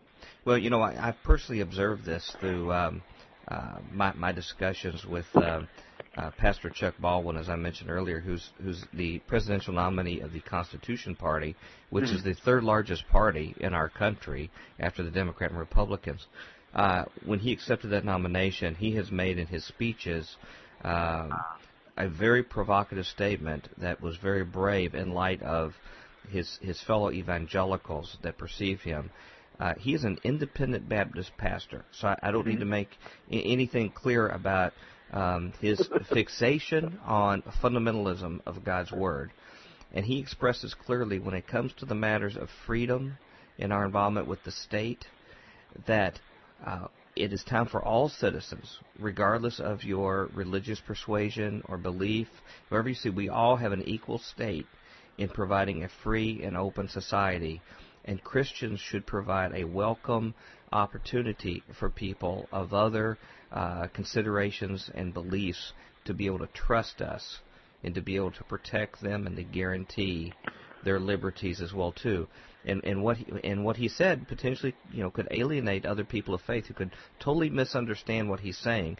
He's gone clearly on the record as saying, uh, in my church, in where I am, and when I'm behind the pulpit, uh, I am completely clear in where I stand regarding Christ, and I will never compromise my beliefs or word one one iota or what I preach or what I say. But we need to provide an environment as citizens to uh, protect and provide uh, support and a blessing uh, to those of other beliefs. And, and, and he's told me off the record that he has seen people uh, who, as I described earlier, are not people of faith, but, but young people who are inquisitive, that, that he has earned their respect. And yeah. they know he's the real deal. They know he's not trying to manipulate them or coerce them or deceive them. And when they find that he is somebody that they can respect and they can understand where he's coming from, they're much more interested in his Christianity. Yeah. And, and he's not doing that in in a sense to try to to do a head fake on them as as a backdoor way to sneak them in. Although he would be more than happy to share the good news, just like either of us would, uh, yeah. uh, with those who, who seek and want to know more. But he, he goes from a fundamental premise of respecting his fellow citizens, and, and also feeling a sense of duty to them as well. I've often thought about the fact that so frequently our Lord was in the company of people who were thoroughly disreputable, and how in one of his most memorable parables he chose a Samaritan as the exemplar, and how he had that long dialogue with the with the Samaritan woman at the well. He was reaching out to people who were considered to be outcasts because of their bad doctrine. You know, the Samaritans were defined by bad heretical doctrine or by virtue, virtue is the wrong word, on account of their dissolute moral behavior, or on account of the fact that uh, they were people who were in occupations that were in bad odor with the public, like tax collectors. I mean, uh, people always talk about uh, uh, the fact that he chose a tax collector as a disciple, I said, yeah, he, he gave an opportunity to repent, is what happened. Right. But th- that's the, the whole point here is that uh, when you understand that the largest and most inclusive community to which we all belong is that of being sinners, and that uh, the fact that uh, we've received God's grace does not remove us from that cohort. We're still sinners. You know, we're still sinners re- redeemed by the grace of God, uh, by faith in Christ, and, and by the efficacious administration of, of his atoning blood. We're redeemed, but we're still sinners, and we're still people who occupy a sinful world in which all of us, whether or not we choose to accept the gift of grace, all of us have certain rights that are given to us by the Creator, and that uh, the second commandment means that we have to protect the rights of all of us. That's what it means to love your neighbor, I believe uh, once you understand that, then certain things are going to flow from those premises. I mean, you're you're not going to look upon uh, people who are Muslims or atheists or agnostics or people from denominations you don't respect as being less than you are with respect to their individual rights. And you'll understand that by defending the rights of my neighbor, I'm defending my own rights. I, I, I can't escape the conclusion that when God talked about loving your neighbor as yourself, that the, he was teaching a principle, the political application of which is defend the rights of your neighbor as ardently as you would defend your own rights. And it doesn't matter whether your neighbor is somebody who is a heathen or somebody who is a backslider or somebody who sees matters of, of faith and salvation on the same terms you do. The principle is that your neighbor is whoever God puts in your path. Mm-hmm. And your neighbor is somebody whose rights need to be defended as passionately as you would defend your own. If you take seriously this teaching that our Lord has given us as a way of organizing our lives. And if you give them that cup of water in His name, it's as if yes. you're giving it to Him. Exactly. See, you have to you have to be able to develop the capacity to see the Lord's face in your neighbor, uh, to see the image of God. Not that that means that you'd see them as redeemed by grace necessarily, but you'd understand that they are unique creations made in His image, just as you are. Mm-hmm. And that's one of the reasons why I'm so mortified over the extent to which, even, or perhaps even especially in churches, we hear this drumbeat of dehumanization of the entire Muslim world. You know, when we hear somebody like uh, Governor Huckabee talk about the opportunity to send Muslims to hell, actually to send, I believe, to send Iranians to hell. Uh, first of all, not all Iranians are Muslim. I mean, there are Christians in Iran. There are Jews who live in Iran. There are Baha'i who live in Iran. The same thing was true with the Iraqis. I mean, Iraq had a large Christian population. It has been driven into exile because of our exercise of armed benevolence that began in 2003. You had Christian communities in Iraq that could date back to the the founding of the early church, and they've they've fled to other countries such as well Jordan and Syria, neither of which would be all that hospitable, quite frankly, uh, to Christians and uh, Syria at some point is probably going to be uh, brought within the the gun sights of uh, the regime in Washington as well. But I remember vividly uh, church service I attended at a Presbyterian uh, congregation in Wisconsin when we were living there back in 2002, just before a few months before the the war began. And the pastor, a wonderful man by the name of Bill Aker, uh, before we went to prayer that Sunday, said, "I want to pray for peace." Uh, he's a Navy veteran. He's somebody who saw combat in Vietnam. He has a son who is in the Navy, and he said, "I, I just want to pray that wisdom will guide the counsels of our leaders, that some way will be found to solve the problems in Iraq, short of warfare, because war is a curse. It's a plague. Even when it's necessary and unavoidable, it is a curse and a plague." And on top of that, it's not well understood that we have brothers in the Lord who live in Iraq, who not only uh, confront the the unpleasant reality of living under that government right now, but in the event that there is a war, we'll have to deal with the fact that they'd be caught between two fires. They might be driven into exile. They might find themselves uh, coming under siege by their neighbors. They might be blamed by their Muslim neighbors for precipitating this onslaught. So it's just a horrible prospect that confronts us now, the idea of going to war, particularly in a situation like this where he was convinced war could be avoided. Now, he was the only conservative leaning Christian pastor I heard uh, in the months leading up to the war who actually brought that consideration to the forefront and discussed it with his congregation. You know, the idea that war is a curse. War is something that, if it's at all possible to avoid, we should avoid. You know, he talked in terms of the historic teaching of just war principles. Every other sermon I've been exposed to uh, was a gloss on the the passage from Ecclesiastes about how there is a time for war, but nobody would ever say whether or not this particular war was one that would earn God's favor. The idea was that Caesar had spoken and we had no no choice but to obey. Well, the problem is that uh, there are limits to what Caesar can command of us. That's the the I believe the point of the parable. You know, Caesar can only ask of us that which is properly his. And uh, Caesar has never been authorized to command us to go to war in an ungodly cause. Well, well, um, I, I, I, want to switch gears a little bit, and we really only have a, have a few minutes here, so we may right. not be able to totally cover this.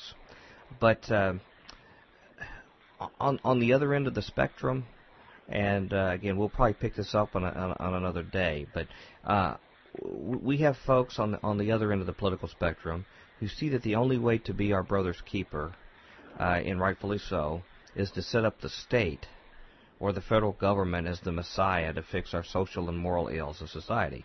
Mm-hmm. Uh, this mindset has dominated our country probably since the New Deal, and unfortunately, yeah. many do not see that they hand over the progress of our society, in my opinion, to a handful of elites uh, that I've observed that are affiliated with government, uh, often from a very small sliver of uh, backgrounds of, of our public, uh, who desire to be our caretakers using our own money and make decisions for the little people, i.e., you and me, without any freedom for the citizens to take their resources elsewhere if they're dissatisfied with the services they receive.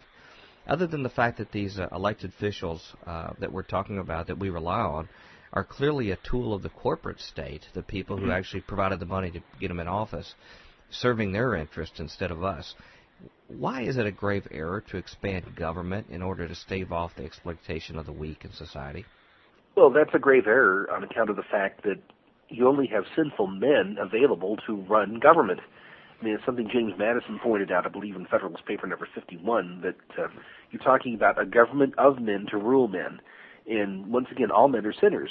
And there's nothing about being given government power that purifies the personality of the person exercising that power. You're talking about rather a magnification of the flaws that inhere in fallen human men. And so when you put government in a position of defining who will get what in terms of redistributing the wealth, the, the product of one's exertions uh, from one person to another, you're talking about an arrangement that enhances the exploitation of the weak because it's the powerful who always have the ears of the people who exercise government power. And by definition, if you're on the receiving end of government's malevolent intentions here to take what you have earned and give it to somebody else. You're being exploited. You're being oppressed. It doesn't matter whether you started out that way. I mean, you could be very wealthy and then find yourself on the receiving end of that treatment. There's no justice involved in that. That's that's a crime. That's a violation of one of the Ten Commandments. Thou shalt not steal. Actually, a, a number of them. Thou shalt not steal. Thou shalt not covet. Almost always it involves some element of uh, bearing false witness but uh, when government gets involved in that type of activity, by definition, it is committing exploitation, it's committing oppression, it's violating the laws of God.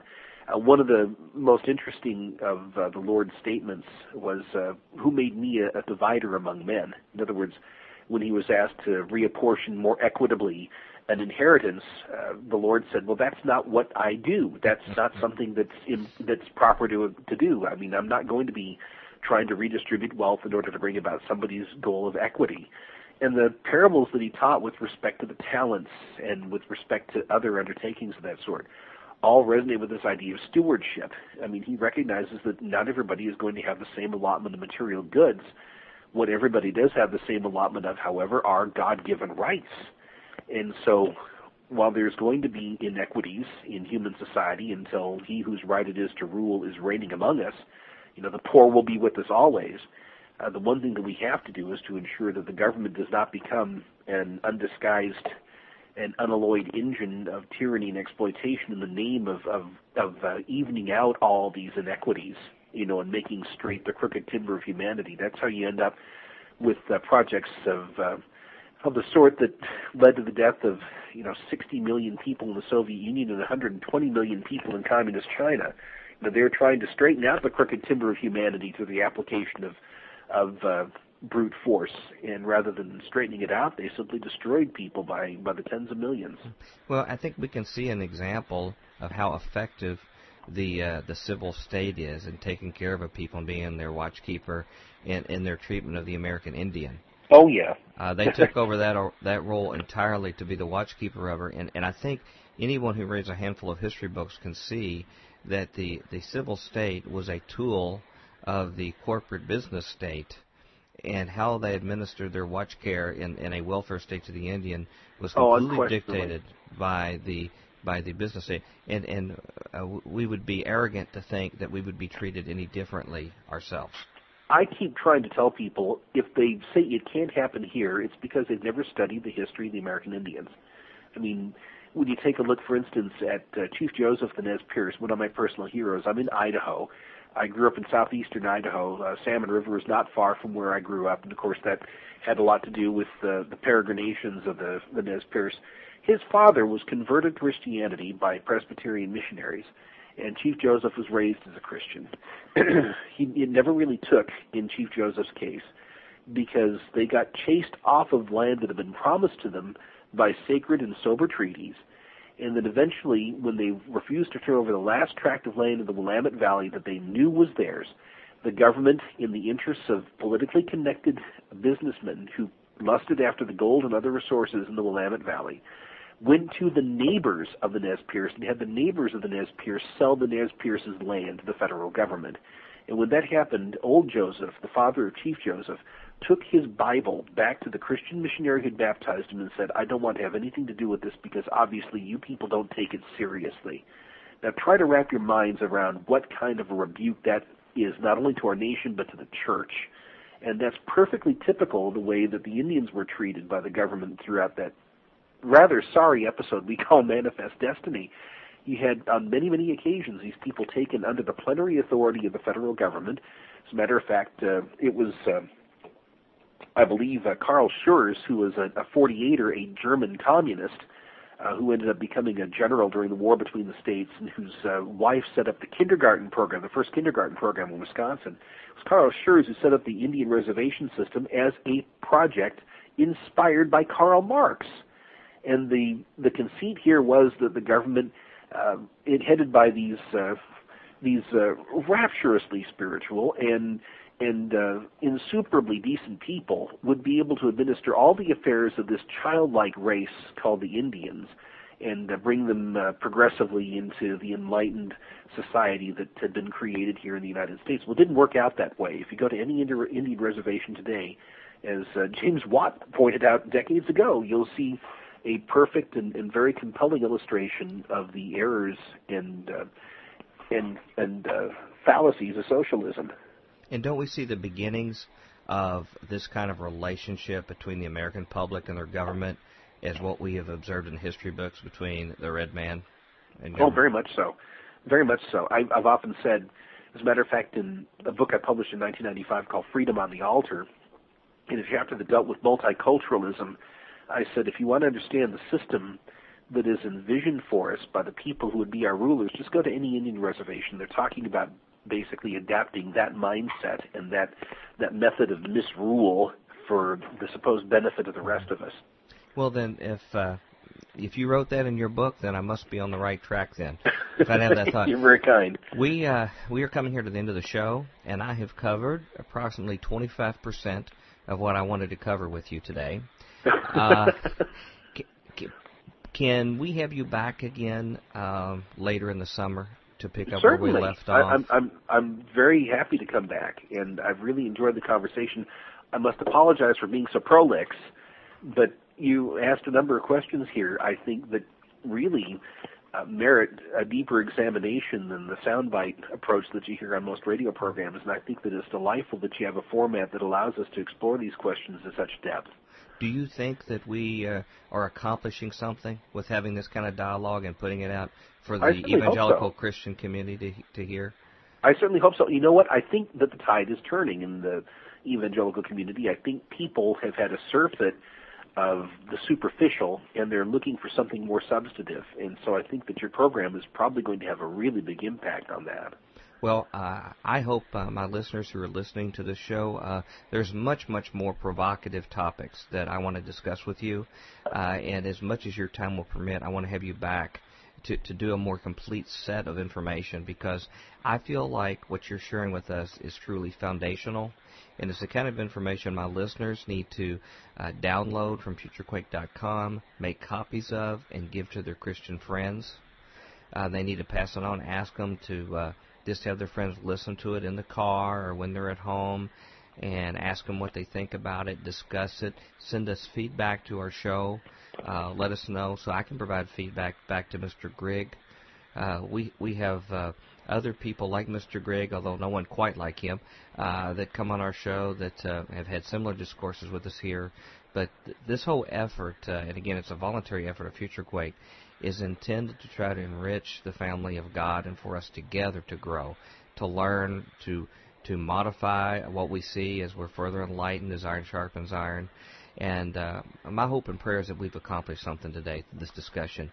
Uh, in, in, our last uh, three minutes or so, can you let our listeners know how, how they can find uh, more of your writings and other material? Because if they're like me, they're riveted now by what you say and how you say it, uh, just like I am, and uh, they're going to want to know how to keep up with your exploits from here on out. So, so please share us in the next two or three minutes. Well, I really appreciate that. Thanks so much for the opportunity. This has been a real blessing for me this morning.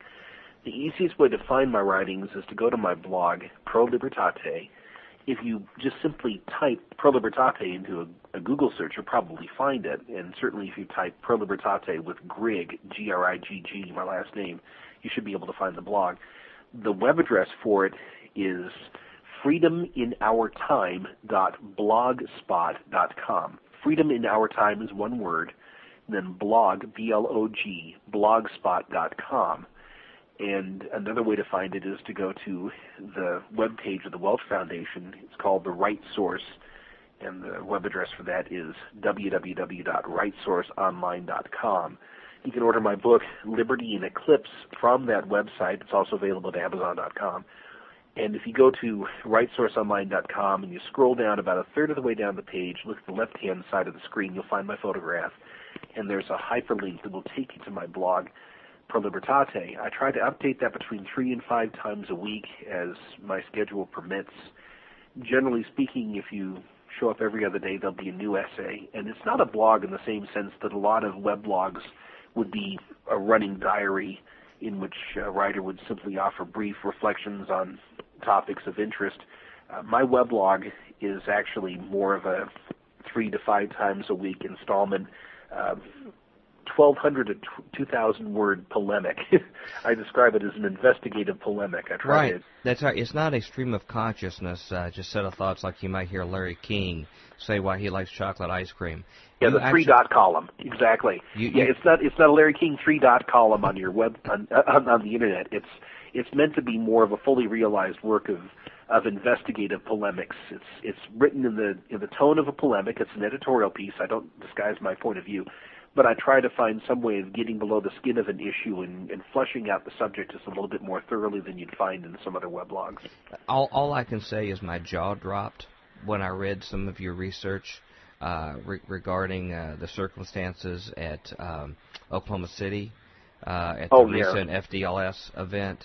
Uh, I was ashamed that I didn't know this information before, but I'm so grateful to you that you've taken the patience for people like me to methodically put this information together at, at great expense of your time, uh, and to completely change my worldview, believer to believer, based upon the information you shared with me that, that I, I and people like me should have known all along. And with your permission, if it's all right, I'd like to put uh, your your blog address on futurequake.com. Uh, oh, by all means, and it's in it's immensely gratifying to me to know that you found it to be of value. I really appreciate that. Well, it, to me, it's time well spent in that it's made a huge impact in um, my understanding of the world and of Christ. uh, based upon the effort that you put into it. And ladies and gentlemen, uh, if you've not caught this entire week's interview, uh, I consider it essential that you go to futurequake.com, uh, download the MP3s each day, Monday through Thursday. Uh, of this interview will be there for you to download. And uh, Mr. Grigg, can uh, can I ask you to look on your schedule for sometime uh, uh, end of July or in August that uh, I can schedule again to pick up where we left off for a Certainly. subsequent re- rebroadcast? There's much more that needs to be said and much more that needs to be uh, to broadcast. And, and current events are going on so quickly that we may need even a, an update on some things with a with a more timely commentary. I I think that'd be very worthwhile, and I really appreciate the invitation. And and in the meantime, uh, um, send us emails if there is a, a quick alert of something that my listeners need to know. We'd appreciate all if you'd even drop drop a line to uh, to old Doctor Future here uh, in between those times uh, to let us know something that we need a heads up on. I'll do that as well. Well, God bless you. Thank you so much for educating our listeners with uh, tremendously challenging words that I know will, will haunt the consciousness of our listeners as well as me. And uh, until we meet again uh, next time, we will we will say goodbye for now, and we will look forward to talking to you again, brother, very soon. Very good. Thank God you. bless. Nothing can change the shape of things. Nothing can change the shape of things to come. Welcome back to the Future Quake Show. I'm Dr. Future. And I am Tom Bionic. And uh, this is our time every week when we do tomorrow's tremors or Mhm. today's review of the future's news. Yeah. And with no exception, we have a few different kind of stories, I might say, hmm uh, to uh, to review. And so uh, hopefully they'll give you some food for thought. Yes. Oh, Maybe even a little amusement worked in. On Mhm. Fridays, we try to relax a little bit uh, in what we do. We we t- we loosen our ties just a tiny bit. just a tiny bit. Um, and I think it's your turn to begin. I would. I you know I knew you were going to say that, but I tell you, I think you, as far as interesting stories, you have me beat. Oh no! So I would like to hear your story first. Oh, he's setting me up here because no, uh, it's a it's a very interesting story, and Well, we we have a stack of stories that we've gotten. Uh, some of them that are so important that they'll, they we even hang on to them for a few weeks. Mhm. And this is one that just happened to be at the top of the pile, so to speak. That uh, it's really important, but it's it's sort of a different kind of subject matter. Mhm. But it's important that you know. And the motto of this story is to just tell you how sick and depraved your own government is. And uh, let me just tell you why. I entitled this Terrible Weapon for Use at Convention. This is from Fox News, by the way. This is Fox News reporting. Political activists planning protest rallies at the upcoming Democratic convention in Denver have their stomachs in knots over a rumor about a crowd control weapon um, known as the. It's a cannon that uh, relates to defecation. I'll just say this. Now, I'm not trying to be crude here. I'm just saying that this is just something for you to see how crazy your government has gotten, okay? That might be unleashed against them.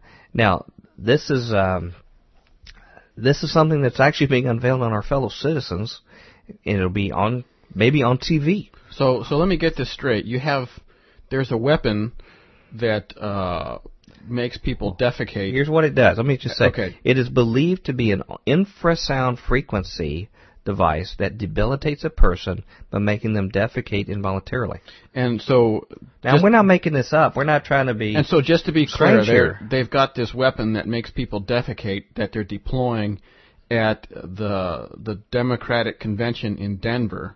yeah, I mean, this this this sounds like something made up or like on Comedy Central or something. Mhm. But this is our government doing this to our fellow citizens who are there expressing themselves outside with what their a- constitutional yeah, rights. Yeah, I was going to say, what an insane Well, I mean, commentary on on liberty. what bizarre minds back in the government are driven. You know, and I come from defense laboratories where I've Mhm. worked in the past as a scientist, but you know, we never got into something this strange and bizarre. Uh, it says uh, Mark Cohen, co-founder of Recreate 68, an alliance of local activists working for the protection of First Amendment rights, said he believes that this could be deployed at the convention in August to subdue crowds. Uh, we know this weapon and weapons likely have been used at other large protests before. hmm Um, the uh, and, and let me just say that at the Republican convention four years ago, uh, brother Alex Jones, who's a documentary filmmaker, also, also a Christian, professed Christian, Mm-hmm. was covering that on site with a documentary, and he showed that the brand new um, pain beam weapons, the ones that like microwave weapons that boil the water on your skin, that's incredible, it's like you're burning on fire, that was designed for terrorists. It was designed for crowd control in tourist areas.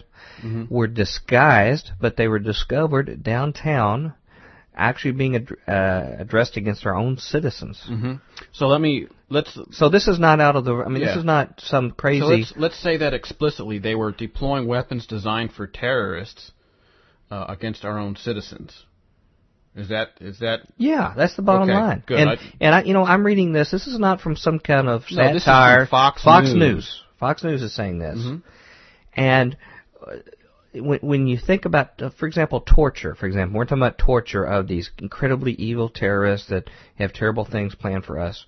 When you justify doing whatever torture is necessary to quote save lives, just remember this story that we have these bizarre and diabolical weapons that were sold and paid for by our, our citizens for terrorists that surprisingly are just being wheeled out against our own citizens. What do you think they're going to do with these terrorist devices?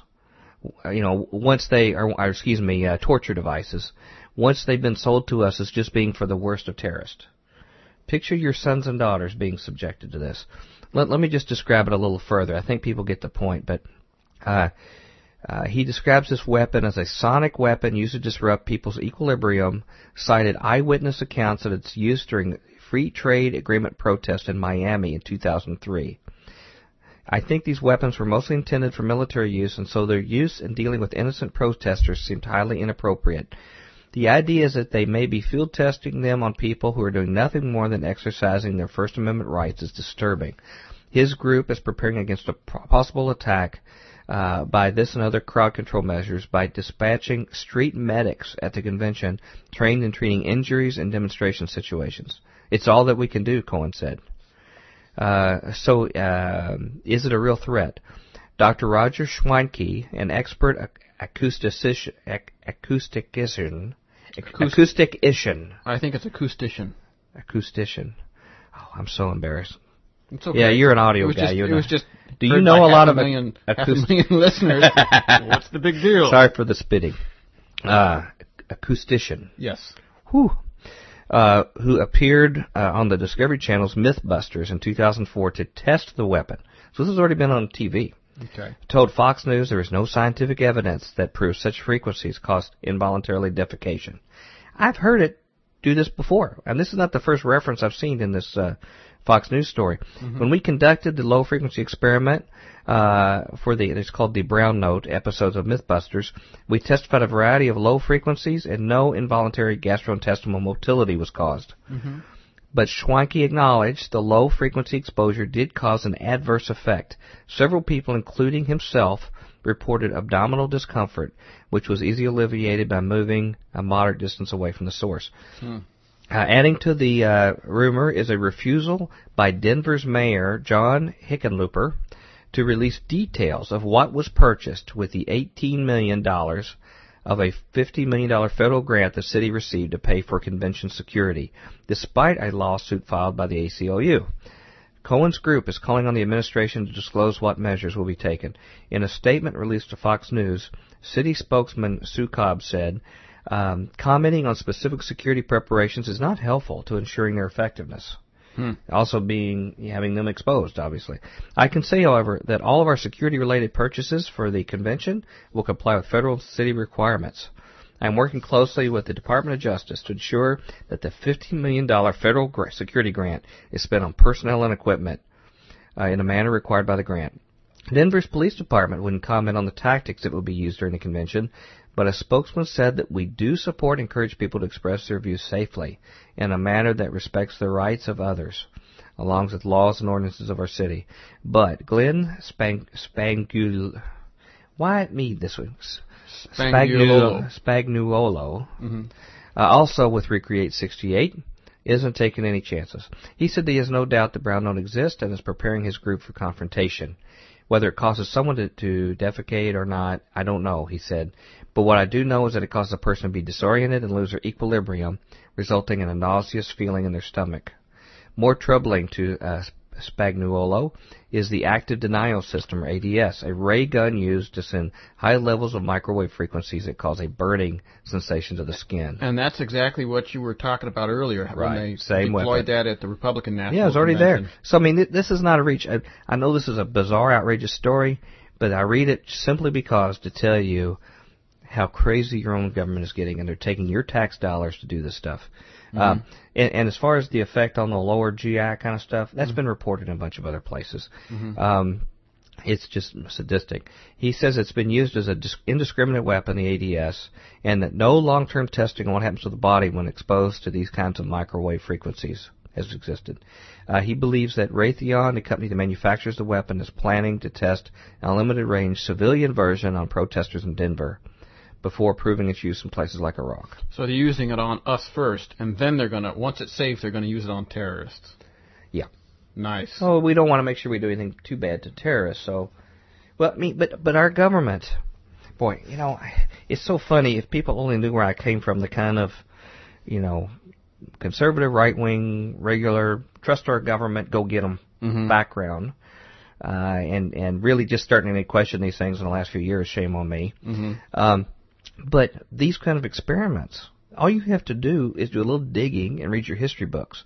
Find out our government has has taken retarded people and done horrible, giving them syphilis and other kind of Well, diseases. not only that, like the Tuskegee experiments, you know, Yeah. they injected them with all sorts of crazy stuff. Yeah. Thousands and thousands of people. Right It was terrible. now, we're finding autism in kids that are getting uh, these vaccines. Mhm. you know, they're finally admitting that. They're even admitting the, the craziest of stories about the the fluoride in our water. Mhm. Now, government documents are finally coming out and admitting that it was a terrible mistake.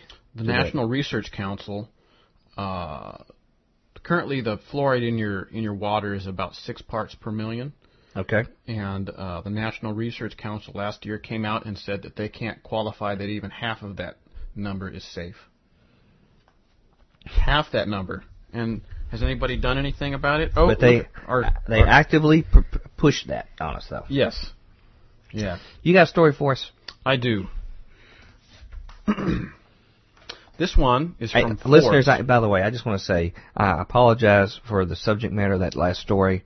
The reason why I read it was that I, I think I explained it. Mhm. I want you to understand how far things have gone in your government. Yeah. Okay, and I don't know any other way to express it to you than the way did. Fox News published that on We're there. not so- trying to be flippant or funny or anything. We're no trying to let or people gross know or what's anything. going on. We're we're just trying to say, wake up. hmm Okay.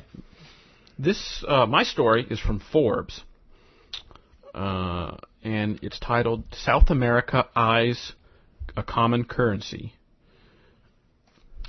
Uh, uh, the location is Brasilia. That's what it says, which is Capital of Brazil. capital of Brazil, right there in the rainforests and whatnot. South America is thinking of creating a common currency and a central bank along the lines of those in the European Union's Eurozone, Brazilian President Luiz Inacio Lula da Silva said Monday. The idea Man, I wish I'd had an easy name like that. there was there was five there. Yeah. Five names there. Bet you they're not an acoustician. Now I can say it easy now. I don't know if that was right or not. Sorry. No, I think that was good. The idea is a logical next step following the signing last Friday of a treaty creating a union of South American states that aims to promote joint regional customs and defense policies, Lula said during his weekly radio broadcast. So basically, like, you know, it sounds like what they're doing is trying to create one giant kingdom. Mm-hmm. you know, Right.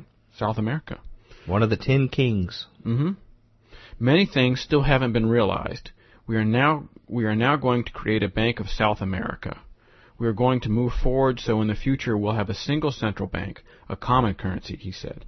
But, he added, this is a process. It won't be something that happens quickly. I skeptically raised my eyebrows. Argentina. That was not in the story, was that? That was no, parenthetical. That was parenthetical for all of our listeners. Okay. Editor's note. Editor's note.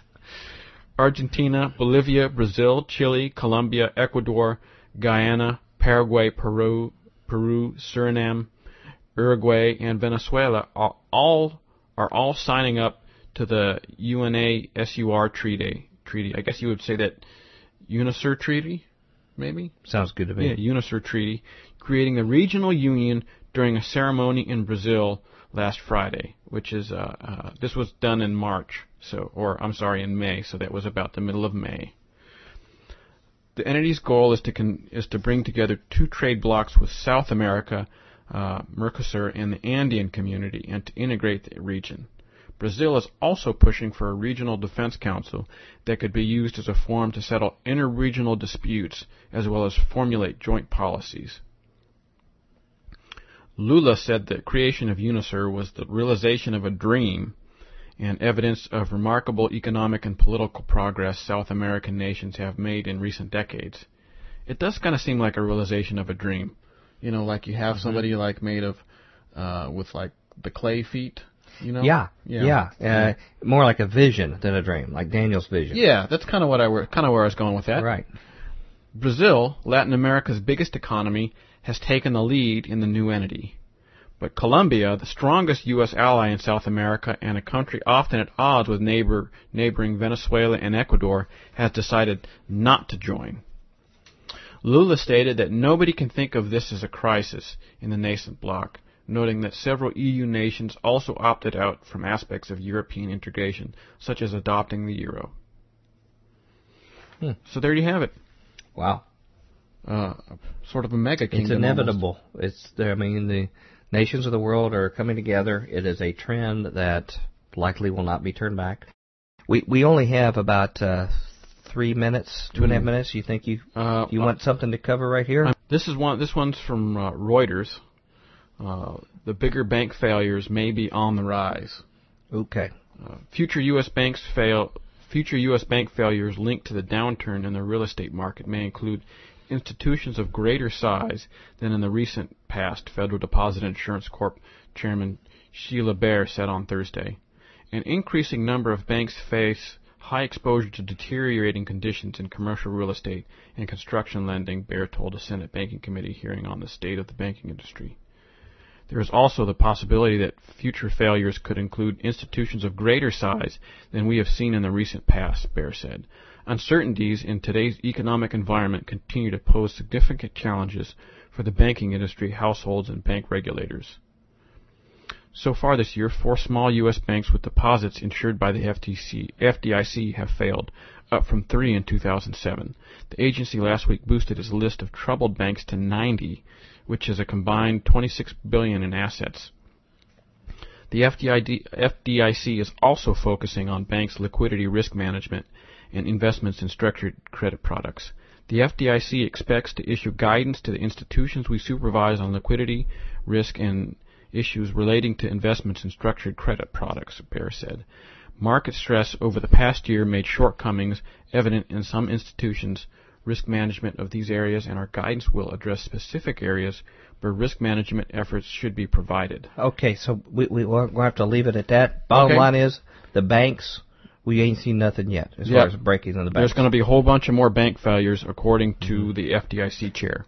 we need to uh, let Merv tell you how you can get a hold of us. So Merv, tell them how they can uh, catch more of our shows at the website and send us some emails with their comments. Future Quake radio broadcasts are archived at www.futurequake.com, suitable for downloading or streaming, as well as other show information. Email Dr. Future and Tom Bionic at drfuture at futurequake.com.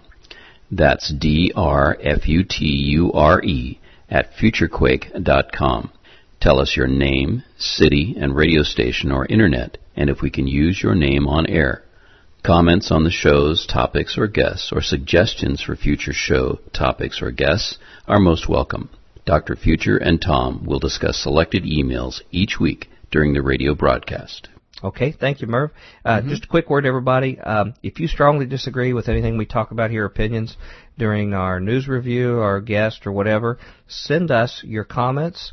Uh, just try not to make it personal attacks, make it content based, and we will treat it respectfully, and uh, we will try to respectfully express your opinion, and We're we look all forward to it. we're all brothers in the Lord. That's right. We're trying to find the it, truth. You know. And we're we're not a repository of it. We just want to provide food for thought, something different, Yes. different perspective to look at, and uh, we'll lift each other up. Iron will sharpen iron. There you go. We got to go. All right, let's go. And uh, we look forward to seeing you next week for another great guest and another show of Future Quake. Until then, we hope your future is very bright. Have a good day. Shalom. Join us next time as we dare to experience another aftershock of a future quake. quake.